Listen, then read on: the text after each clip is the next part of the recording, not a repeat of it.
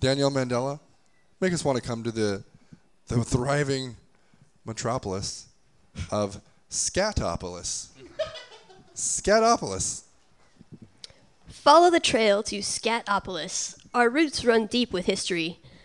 All the greats have scattered on our rich soil. Visit the childhood home of Louis Armstrong, who, where he spent many a summer on his front lawn, scatting the day away.